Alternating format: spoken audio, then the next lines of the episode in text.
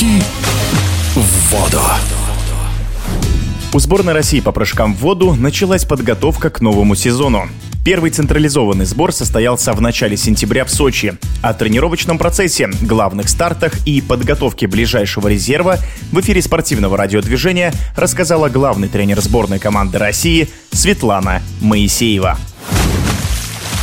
Сборная команда начала свои тренировочные мероприятия, свою подготовку к следующему сезону на тренировочной базе Юг Спорт, который находится в Сочи. Мы регулярно проводим там тренировочные мероприятия в подготовительном периоде. Очень прекрасная база, хорошие возможности, климат прекрасный. Помимо этого есть очень хороший восстановительный центр, где спортсмены могут и поправить свое здоровье, и провести профилактику своих травм каких-то. Поэтому Сочи вы выбрано у нас не случайно. В этом тренировочном мероприятии участие приняли 15 человек, членов сборной команды России. Направленность сбора – это общеподготовительная. Мы пользовались стадионом, где проводили легкоатлетическую подготовку, это беговые и прыжковые упражнения. Помимо этого, ребята занимались в тренажерном зале и поднимали функционал свой. Работали с хореографом, работали с тренером по специальной программе. День был расписан полностью. Свободного времени было практически очень мало. Зарядка,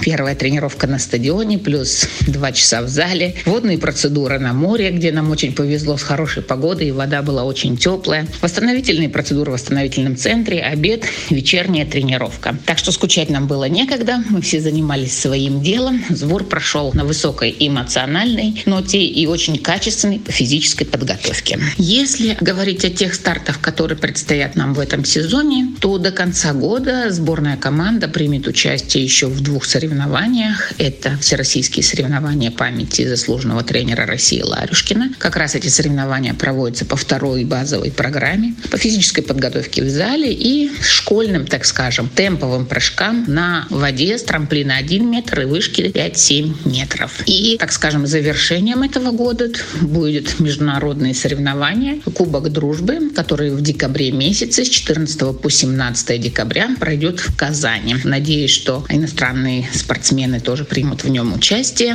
Будем всех ждать на этих соревнованиях. Вопрос по допуску наших спортсменов на международные соревнования, в том числе и на Олимпийские игры, пока еще остро обсуждается, хотя мы получили предписание международных федераций о том, что спортсмены в нейтральном статусе могут подать заявление. Пока что мы, федерации, обсуждаем этот вопрос. Есть много непонятных вещей, как это все будет выглядеть. Наши спортсмены будут списываться с международной федерацией федерации, чтобы получить какие-то рекомендации по этому поводу. Что и как, зачем следует. Конечно, шанс отобраться на Олимпийские игры есть. Это последний чемпионат мира в 2024 году, который пройдет в Дохе в феврале. Это заключительный этап отбора на Олимпийские игры.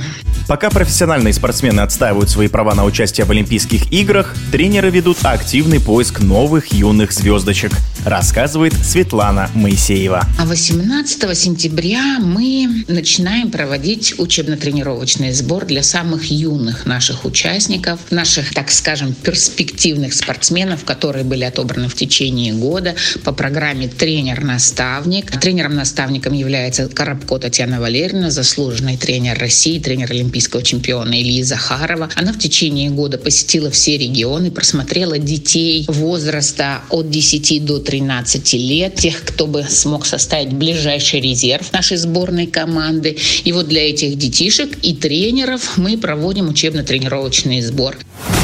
В эфире спортивного радиодвижения была главный тренер сборной команды России Светлана Моисеева. Прыжки в воду.